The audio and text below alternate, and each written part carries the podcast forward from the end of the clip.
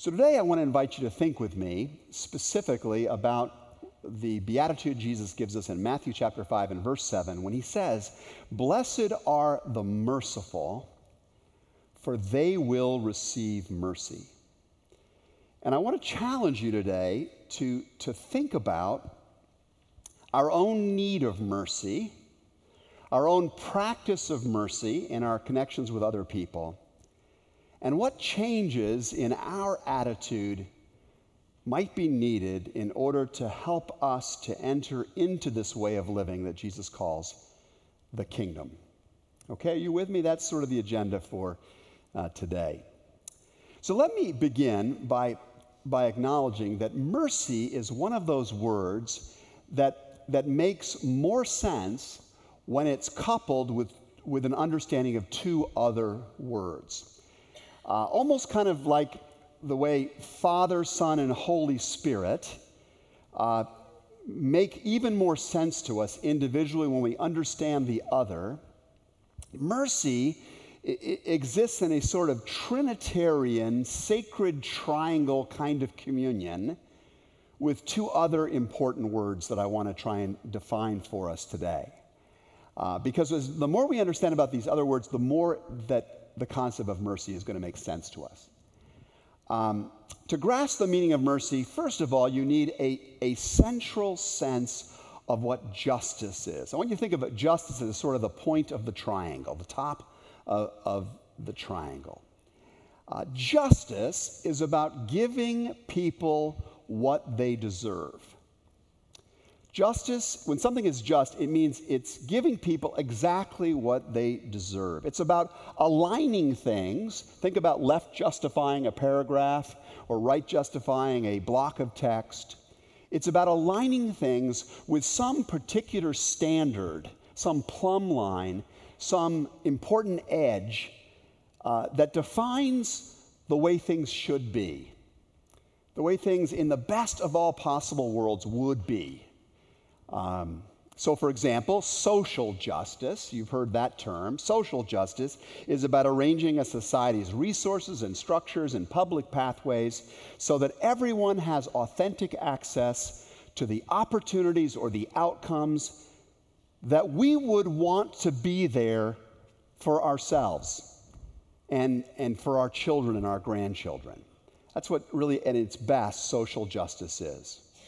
Legal justice, for example, is about aligning behaviors with uh, certain laws or certain outcomes or even consequences. It's about lining up uh, wrongdoing with certain kind of recompense so that there's an order and an accountability to a particular legal system. Biblical justice uh, which is the idea that gets spelled out in the scriptures of the Old and the New Testaments, is all about trying to align our actions with, with God's principles and practices so that flourishing happens for more people, for ourselves and for others. That's the goal of biblical justice to have life work on this creation and for the created order as God had it in mind. So, I think you get these ideas. Uh, while people will differ on kind of what the ultimate plumb line or standard is, we'll all have some, maybe different ways of looking at that. Uh, ultimately, justice is this quest to line things up in such a way that people get what they deserve, what they ought to have um, in response to this ultimate standard. Are you with me so far? You get that? So that's the point of the triangle, of what i am going to call the sacred triangle. Think of it almost like the top of the cross that you can see behind me. And the triangle stretches out to the ends of those two arms. That's a good image for us to hold on to. Uh, when I was growing up, um, my mother was the, uh, the, the, standard of justice in our household. Uh, we lived in a, uh, in a piece of property that was located quite a distance from the other houses in our community. And so when we were out there, and my dad was, free, was often away because of his, his work, uh, my mom was the, the ultimate judge and lawgiver, I think you'd have to say. Uh, we lived under her benevolent reign. uh, in those years. And it was a benevolent uh, kind of reign. Uh, she was the person who made sure that the portions of food at the dinner table were distributed justly. She was the one who kept track of, of who was doing the chores that supported our family and who was slacking and needed to be realigned, right? Uh, she was the one who uh, sought to see that each of her children got what they deserved in the way of blessings and in the way of accountability. Uh, my mom played this, this important role. But she was also the person who helped me to, to grasp for myself, at least at the beginning of my life, the second key concept necessary to understanding what mercy is. My mom was an incredible dispenser of grace. Think of grace now as at this end of this triangle okay? Grace. Grace, in its simplest form, is about giving people a good they don't deserve. A good they didn't earn, a, a good they didn't merit by being so awesome in and of themselves. It's a good, grace is a getting a good you didn't deserve. And, and just to give you an example of one of the ways this played out, I mean, our, we had four kids at the time. We were not perfect. I know it's different in your house. You guys are all perfect. Uh, but we were not perfectly mannered at all times. And you could imagine circumstances where, you know, we'd had a, it had been a bad day. Our performance had not been superb. And my mom could so easily have tried to, to represent that reality in the way the dinner happened. But I cannot remember a meal all across the years of my growing up that was not punctuated at the end with an incredible dessert.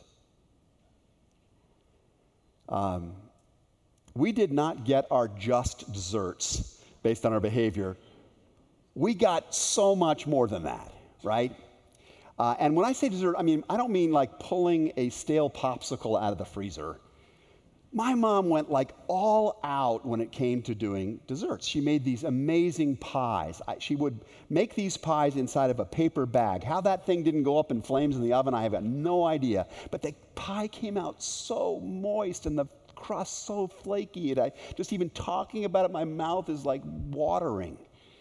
And, she, would, she would sometimes serve us fondue for dessert, chocolate fondue. You'd dip fruit into the chocolate fondue. Sometimes you dipped chocolate into the chocolate fondue. It was that good.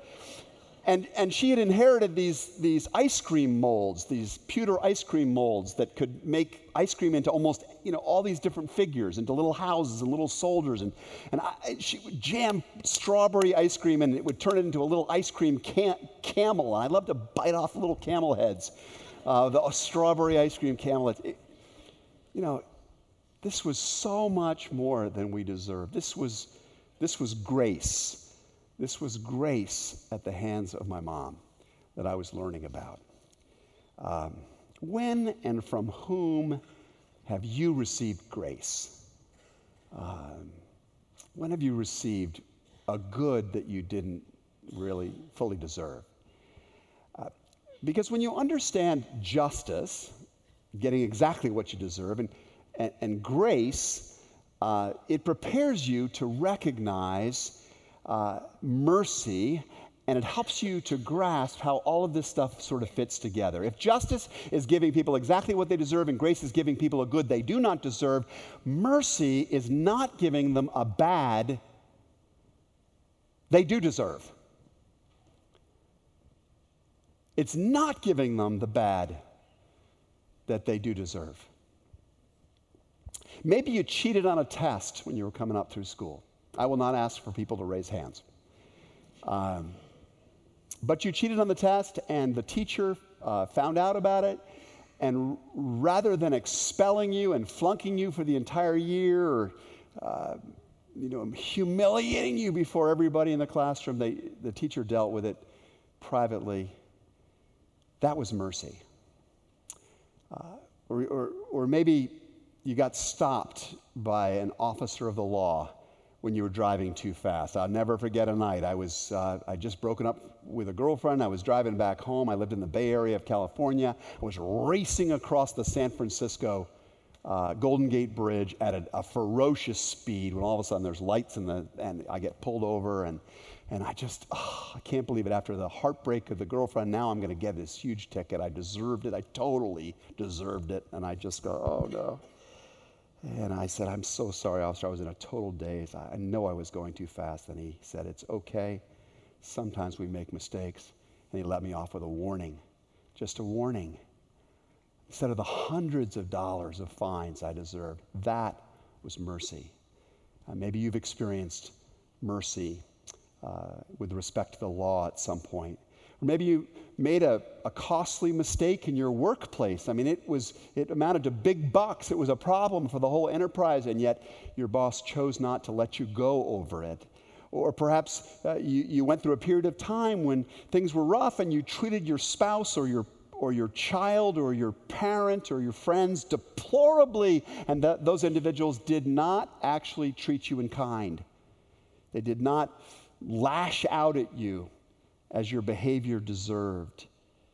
Uh, maybe somebody discovered a secret about you or, or a vulnerability about you that they could so easily have exploited for their own benefit if they had chosen to do it, but they chose not to exploit that. Maybe you misused your power. Maybe you actually abused somebody else with your power in a way that could make you the target of one of those hashtag stories that are going around these days and that person, for their own reasons, chose not to hold you fully accountable. That was mercy. That was mercy.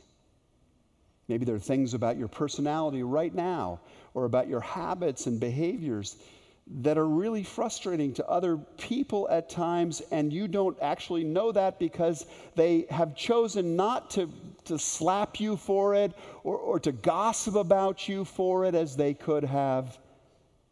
When, from whom have you received mercy?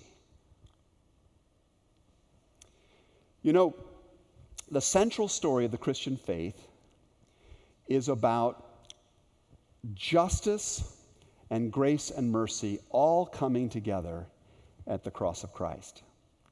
If you've, ever, if you've ever wondered how to boil it all down, what is this whole Jesus Christian thing?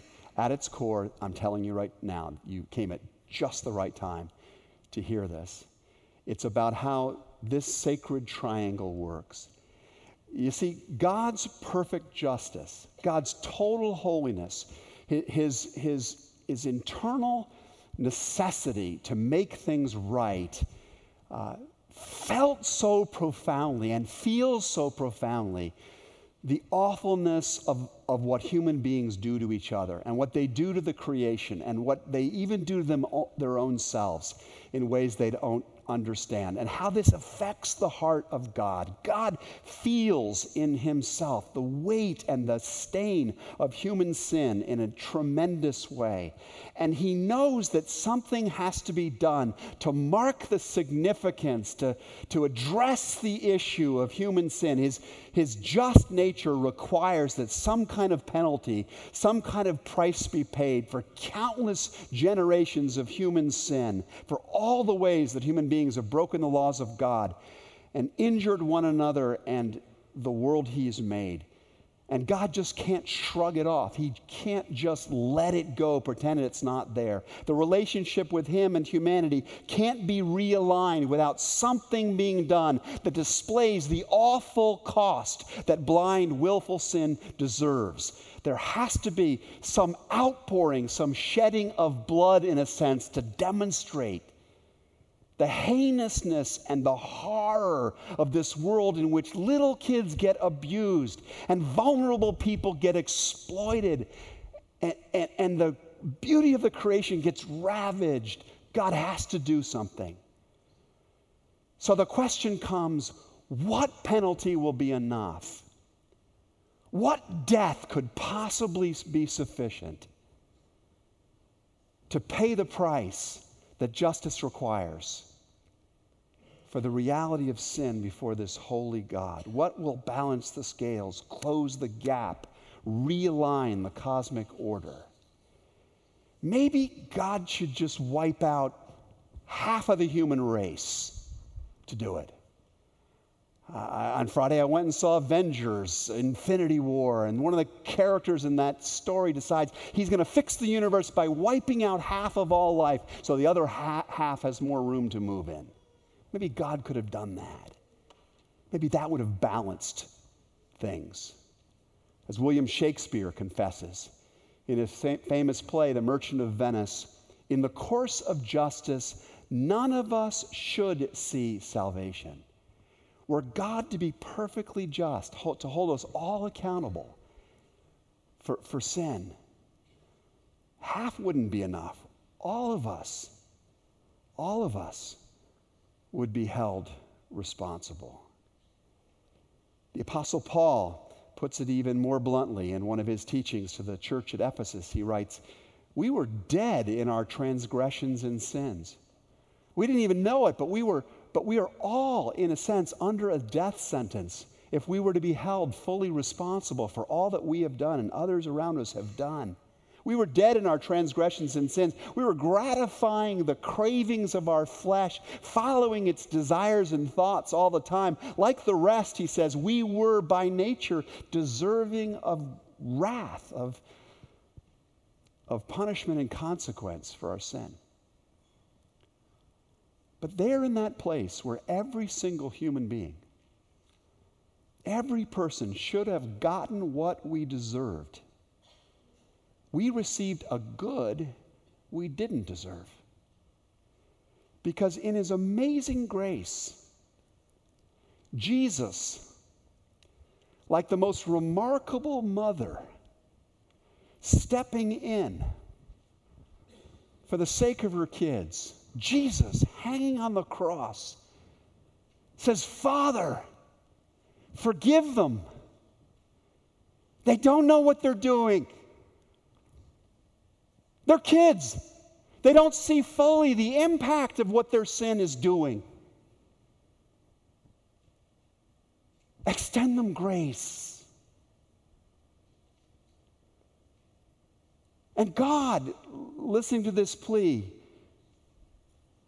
this incredible plea, in his stunning mercy, chooses to not give human beings what they deserve, but rather to accept in his own body, in his own flesh, the punishment. To take it all on, the weight of justice upon himself. The penalty that should have been ours. Paul puts it this way because of his great love for us, God, who is rich in what? Mercy. Made us alive with Christ even when we were dead in transgressions, for it is by grace you have been saved. And not of yourself, so that no one should boast. The significant question is will the reality of what Jesus has done make any difference? Does the reality of what God chose to do on that cross make any difference in the way that we now treat other people? If you had to pick out, or I had to pick out, the most disturbing story I've ever read in the Bible, it would be the story that I read in Matthew chapter 18. It is the most challenging parable Jesus ever told. It begins in verse 21. I encourage you to read it for yourself this afternoon, or maybe even now as I'm talking. You might want some relief from my words. Read the Word of God, it's a much better option for you. But in the story, Jesus describes a particular servant who has been called uh, to account uh, to his master, in this case a king, for the debt that he owes. And he comes before the king in the chambers of the king, and the king uh, lets him know what the, uh, the debt is, and the, the servant uh, asks for some more time to take care of the debt. And I quote it. He actually says, Be patient with me, he begged, and I will pay back everything. And he really means this. He really means this. He's going to pay back everything. At this point in the story, the audience that is listening to Jesus tell the story just goes, and then they burst out into riotous laughter. They're knee slapping, they're rolling on the ground at this thing that the servant in the story has just said. Why? Because earlier in the story, they'd been told how much he owed. He owed the master 10,000 bags of gold. Like a lot. Like to put it in perspective, at the average wage of a servant in that day, it would take the servant 150,000 years to pay it back. If he worked all day, every single day, it would require 150,000 years of days to pay back all that gold that he owed. In other words, it ain't happening. It's impossible, and the servant doesn't get it. He just does not understand how deep in the holes he is, what it would take to actually balance the scales. And in this way, Jesus is trying to impress upon us neither do we.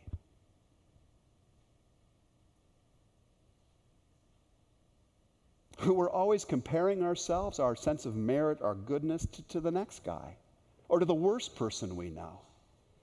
And we come out smelling pretty good, looking pretty good. Oh, maybe a little bit of fine tuning is needed, maybe a little bit of improvement is needed. We have no idea how vast is the distance between the holiness of God and us. We just don't get it. What's the difference between 10,000 bags of gold? And our capacity? And yet, in a foreshadowing of what Christ would do on the cross, Jesus goes on to say in the story that the servant's master took pity on him. And he canceled the debt and he let him go. And again, the audience listening to the story going, oh, What? He forgive, forgave all that debt. And then Jesus goes on and tells the next part of the story. He says, But when the servant went out, he found one of his fellow servants who owed him a hundred silver coins.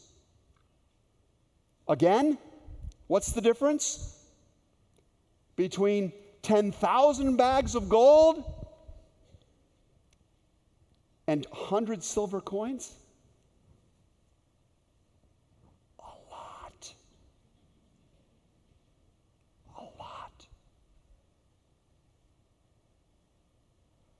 And so, of course, he said to the second servant, Ah, write it off. Let it go. I just been forgiven 100,000 bags of gold. Hey, in fact, do you need any help?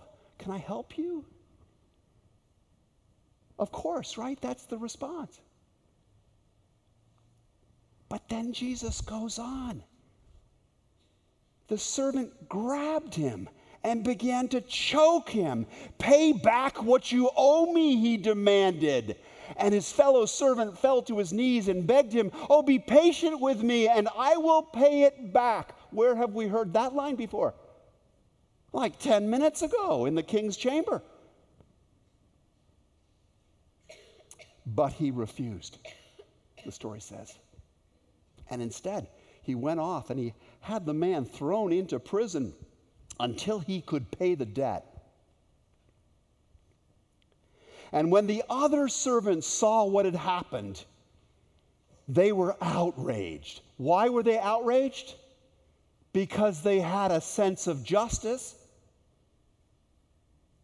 They had some sense of justice, and they went and told their master everything that had happened. And what do you suppose the king did? Do you think he extended even more mercy to the guy? Didn't he? Didn't he do that?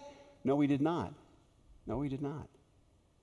The king said, Shouldn't you have had mercy on your fellow servant, just as I had on you. And in anger, his master handed him over to the jailers to be tortured until he should pay back all that he owed. How are you going to pay it back when you're in jail being tortured? The answer is never. Never. And then Jesus goes on, and this is the part that makes me go, This is why I say it's the most disturbing story that Jesus ever tells. Jesus turns towards his disciples and he says, and I quote, This is how my heavenly Father will treat each of you unless you forgive your brother or sister from your heart.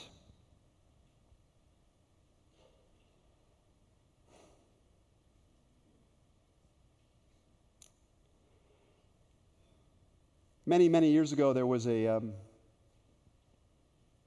a Scottish farmer by the name of Fleming who was out on his way to town from the place where he farmed. And as he's going upon his way, he hears a sound, a racket coming from somewhere off in the woods. And, and he stops and, and he, he discerns that the racket he's hearing is the sound of somebody yelling. There's a, somebody out there in the woods who's in trouble of some kind, and there's desperate cries for help. And so he sort of drops the stuff that he has, and he, he goes running off through the woods, and he happens upon a clearing in the woods, and he sees what's going on. In the middle of the clearing, he sees the uh, unmistakable form of a, uh, a boy uh, who is uh, almost up to his armpits in this the black sucking muck of a bog. And he recognizes from the clothing of the boy in the bog that the boy is a nobleman. He's from exactly that class of person who normally looked upon a peasant farmer's family with complete contempt and disdain if they saw them at all And, and the boy is struggling, and the more he's struggling, the deeper he's sinking. And, and Farmer Fleming is faced with a terrible choice. He, you know, he, there's this major part of him that's, right, that's thinking, you know, the kid's only getting what he deserves. I mean, it was stupid for him to try and walk across that bog. And I know what his kind does. I know how arrogant they are and how awful they are to my kind. So I think I'll just let him die a terrible death. He'd be getting what he deserved. That's one of the impulses rising up. But there's this other impulse that surges inside of the farmer. And at the risk of his own life, the farmer yields to it. And he makes his way out across the land and he grabs a, a, a, long tree branch and he crawls out and, and he stretches out the branch and the boy is able to grab it and the farmer gradually drags the boy to safety. Saves his life well the next day uh, farmer fleming is in his little hovel of a house when there's a huge clatter outside and he looks out the door and he sees a very beautiful carriage rolling up with its horses and stops right in front of the house. And this tall, well dressed nobleman steps out of the carriage and comes up to the door and he says, Are you the man that saved my son? And Farmer Fleming says, uh, Well, yes, sir, I am. And the nobleman said, Well, I have come to pay you back. And uh, I want you to, I want to pay you money to for what you've done. And Farmer Fleming says, No, no, no, no, you, you don't understand. I'm not going to take any money for simply doing what was right. And the nobleman is flummoxed by the response. And just this moment, the farmer's son, about the age of the nobleman's son, comes running up. And the nobleman says, Is that your boy? And the farmer says, Yes, it is. And the nobleman says, Well, then I have an idea. If you won't accept money, let me educate your son in the same way that my son, whom you saved, is going to be educated. And so he did.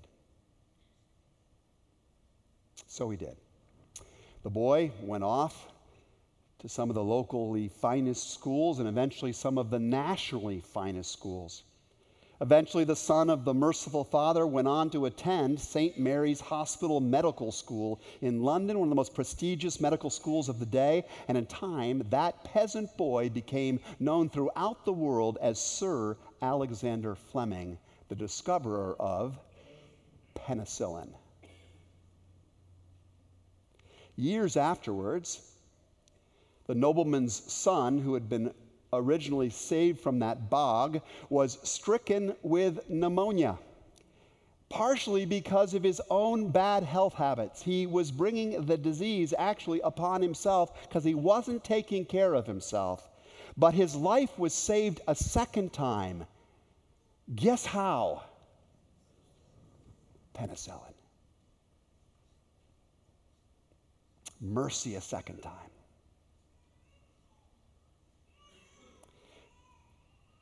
But here's where the story is even more amazing. Because that nobleman's son, the sick man, was named Winston Churchill. And the mercy he had received, not just once, but twice now, finally became in him the stuff of a, of a different kind of character. It became a gratitude and a courageous will that God would then use to make him an instrument that would extend mercy and grace and hope to an entire nation and, in some sense, help to save an entire world order.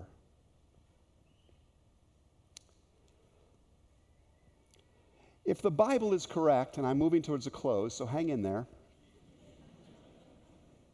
mercifully.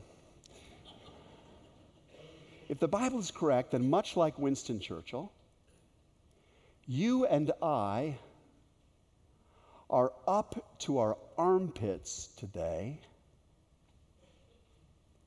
in mercy. It wraps all around us. It's actually holding us up. It's the most defining thing about our lives, even if we don't see it. And the question is will we get that? Or will we be like the servant, the first servant in the parable Jesus tells? There are surely times when we ought to demand justice and accountability from people we know who have bogged themselves down in black muck due to their own stupidity and arrogance time and time again. As Agatha Christie famously observed one time, too much mercy, too much mercy has sometimes resulted in further crimes which were fatal to those who need not have been victims if justice had been put first and mercy second. We need a government that cares about justice. There needs to be accountability in our businesses, our families, our communities. This is a good value. It needs to be part of that triangle.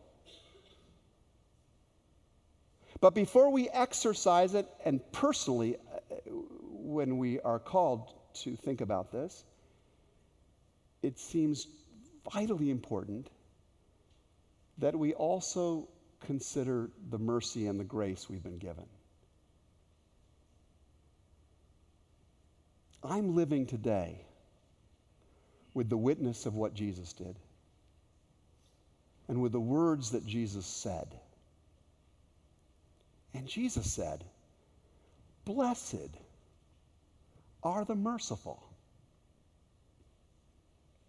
Blessed are those who do not give others the bad they actually deserve, because in this way they are a bit like the best mothers who are a bit like the Most High God.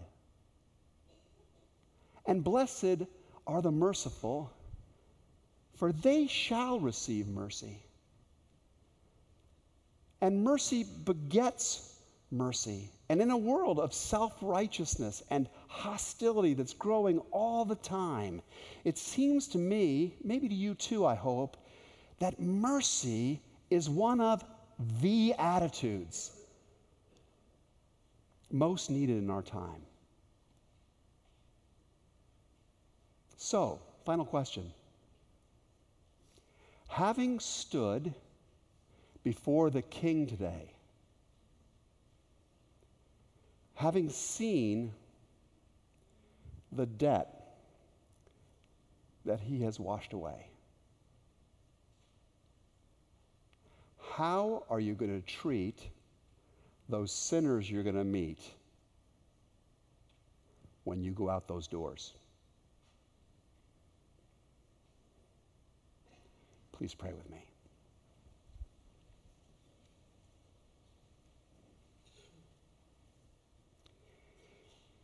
Lord, we care about justice. We don't believe you ask us to be perpetual doormats. We know that without accountability, some people will never grow up, and some people will get away with murder. But it also sobers us that you have said in your word that with the measure of mercy and grace we use toward others, it will be measured unto us. And so, as we go forth today, give us not only wise, but also generous hearts, like that of Jesus, in whose name we pray. Amen.